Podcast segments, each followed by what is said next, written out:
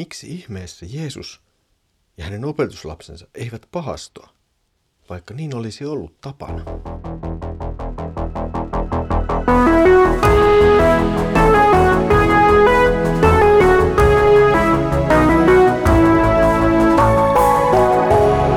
Kirjoitusten pauloissa.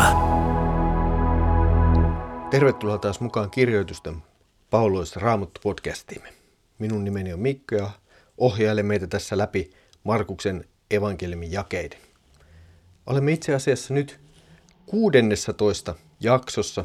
Aloittelemme neljättä viikkoa näitä podcastimme jaksoja. Edellisellä kerralla Jeesus kutsui lisää opetuslapsia ja vietti aikaa sellaisten ihmisten kanssa, joita ei yleensä pidetty sen arvoisina, että arvostettu juutalainen opettaja olisi viettänyt aikaansa heidän kanssaan. Tänään tullaan nyt sitten hivenen toisenlaiseen kysymykseen. Tulemme kysymykseen paastosta. Luetaan Markuksen evankeliumin toisen luvun jakeet 18-22. Johanneksen opetuslapset ja fariseukset paastosivat. Jeesukselta tultiin kysymään, miksi sinun opetuslapsesi eivät paastoa, kun kerran Johanneksen opetuslapset ja fariseusten opetuslapset paastoavat. Jeesus vastasi, eivät kai häävieraat voi paastaa silloin, kun sulhanen vielä on heidän kanssaan. Niin kauan kun sulhanen on heidän kanssaan, he eivät voi paastota. Vielä tulee sekin aika, jolloin sulhanen on poissa, ja silloin, sinä päivänä he paastoavat. Ei kukaan ompele kutistamattomasta kankaasta paikkaa vanhaan viittaan.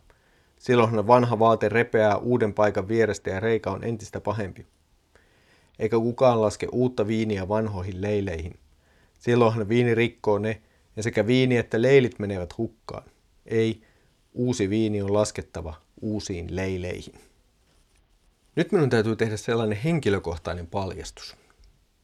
Nämä raamatujakeet ovat olleet minulle sellaisia, joiden ääressä olen hakannut päätäni raamatun sivuja vasten ja yrittänyt saada niistä jotakin selkoa. Erityisesti nuo lopun sanat kankaista, viinistä, leileistä, uudesta ja vanhasta ovat pyörineet päässäni minua vaivaamassa – ilman selvää ratkaisua. En tiedä miksi juuri nämä sanat ovat olleet minulle niin vaikeat ymmärtää, mutta ne vain ovat olleet. Joskus raamutun äärellä käy näinkin. Mutta yritetään nyt kuitenkin saada näihin jotain selkoa. Paasto itsessään oli hyvin yleinen uskollinen tapa Jeesuksen päivinä. Ja on toki jollakin tavalla vieläkin. Nyt kuitenkaan Jeesuksen opetuslapset eivät paastoa, kuten Johannes Kastean opetuslapset tai fariseusten opetuslapset. Mistä tässä on oikein kysymys? Taustalla meidän on hyvä muistaa, että vanha testamentti asettaa varsinaisesti vain yhden paastopäivän vuodessa. Se oli suuri sovetuspäivä. Muut paastopäivät liittyvät sitten muuhun hengelliseen elämään ja kilvoitteluun. Ja ne olivat ihan yleisiä tapoja, ja niitä noudatettiin. Nyt Jeesus kuitenkin poikkeaa tällaisesta yleisestä tavasta. Hän ei paastoa opetuslastensa kanssa, kuten olisi ollut oletettavaa. Mistä tässä on kysymys? Jeesuksen antama vastaus tiedusteleen paastoamattomuudesta on vähän sellainen, että aivan niin kuin hän ei vastaisi koko kysymykseen. Ihan niin kuin hän ohittaisi kysymyksiä ja puhuisi jostakin muusta. Samalla hän kuitenkin vastaa. Ja vastaa teologisesti hyvin syvällä tavalla. Kysymys hääjuhlasta ei tässä ole mikään sattuma tai joku kiertotie tai joku heitto. Hääjuhlalla on ihan tarkka ja merkityksellinen viesti. Vanhassa testamentissa hääjuhla on Messiaan tulemisen symboli. Se viestii vapautuksen, pelastuksen alkamisesta. Esimerkiksi profeetta Jesajan kirjassa on sanat, minä riemuitsen Herrasta, minä iloitsen Jumalastani. Hän pukee minun ylleni pelastuksen vaatteet. Hän kietoa minut vanhurskauden viittaan niin, että olen kuin sulhanen, joka laskee hiuksilleen juhlapäähineen, tai kuin morsian, joka koristautuu kauneimpiinsa.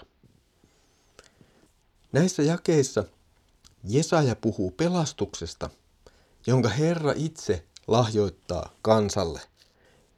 Ja tuo hääjuhla, se nimenomaan viestii Jumalan teoista ja Jumalan tarjoamasta pelastuksesta. Ja sulhanen puolestaan sitten taas Messiaasta. Nyt kun Jeesus sanoo, että on hääjuhlan aika, niin hän sanoo, että Jumalan vuosisatoja ennen ennustama pelastuksen aika, se on nyt itse asiassa alkanut. Jeesus kuitenkin vielä tässä kohtaa ilmoitti, että ihan täydellinen hääjuhla ei ole vielä nyt tulossa. Juhla kyllä kun kuin alkaa. Se ei siis vielä ala, vaan se kuin alkaa. Ja todellisesti tavallaan alkaakin, mutta ei ihan vielä pääse täysin toteutumaan. Sulhasen, siis Jeesuksen täytyy mennä ensin pois. Täytyy tulla vielä aika, jolloin tätä sulhasta odotetaan palaavaksi. Siis tämä aika, jota me nyt elämme. Nyt on vielä aika paastota, rukoilla ja odottaa. Tulee päivä, jolloin sulhanen palaa. Sinä päivänä alkaa sitten iankaikkinen hääjuhla taivaassa niille, joilla on pääsy taivaaseen. Tavallaan on alkanut, mutta ei vielä kuitenkaan. On alkanut, mutta ihan täydellisesti vasta myöhemmin. Hääjuhla vastauksensa jälkeen Jeesus alkaa vielä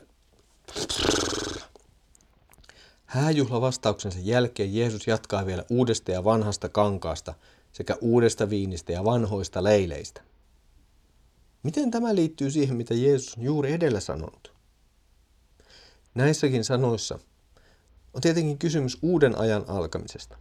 Kun uusi aika tulee, se ei enää sovi vanhan eikä noudata vanhan ajan periaatteita ja perinteitä. Kysymys on siis Jeesuksessa tulleesta uudesta liitosta, joka sekin on jo luvattu vanhassa testamentissa. Vanha kangas ja vanhat leilit kuvaavat vanhaa liittoa, jota juutalaiset silloin elivät. Tähän liittyy Mooseksen laki kaikki ne käskyineen. Tämä liitto, se ei käy turhaksi, niin kuin ei vanha vaate tai vanha viinileili, mutta uusi ei enää mahdu pelkästään sen sisälle. Uudelle liitolle etsitään uusi perusta. Vanha liitto perustui ihmisten kuuliaisuuteen ja lain kirjaimeen. Nyt Jeesuksessa tehtävä uusi liitto ei enää perustu laille ja kuuliaisuudelle. Nämä ovat kyllä johtamassa ja avaamassa tietä uudelle liitolle. Mutta uusi liitto, se perustuu Jeesukseen, hänen sanoihinsa, tekoihinsa, kuolemaansa ja ylösnousemukseen. Vanha liitto pysyy osoittamassa tietä kohti Jeesusta, mutta se ei enää uuden liiton tultua tarjoa tietä Jumalan yhteyteen. Sitä varten on syntynyt uusi tie, joka ei sovi tämän vanhan tien sisään. Tästä Jeesuksen noissa hivenen hankalissa sanoissa on kysymys.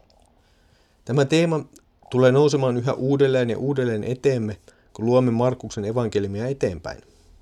Oikeastaan nämäkin Jeesuksen sanat valmistavat meitä sille konfliktille, joka syntyy heti seuraavassa jaksossa, jossa ollaan jo ihan tämän teeman ytimessä ja kysymyksessä oikeasta sapatin vietosta.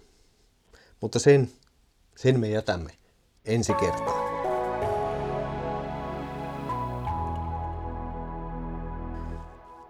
Jeesuksessa on alkanut uusi aika. Jeesuksessa tulee Jumalan valtakunta maan päälle.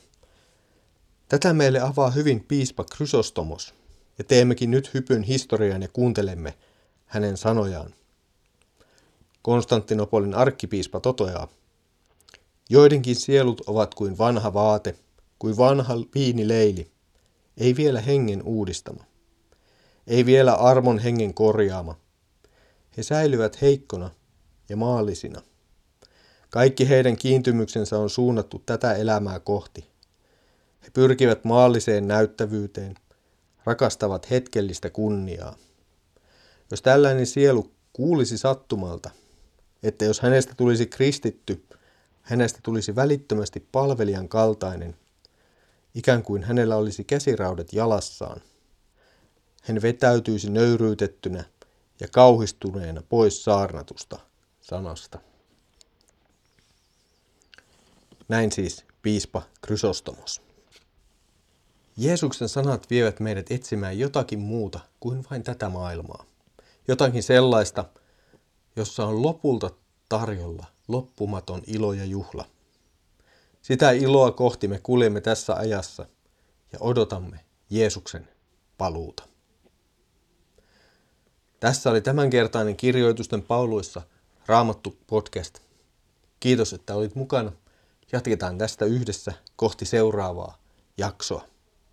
Mutta nyt Herramme Jeesuksen Kristuksen armo, Isä Jumalan rakkaus ja Pyhän Hengen osallisuus olkoon sinun kanssasi. Aamen.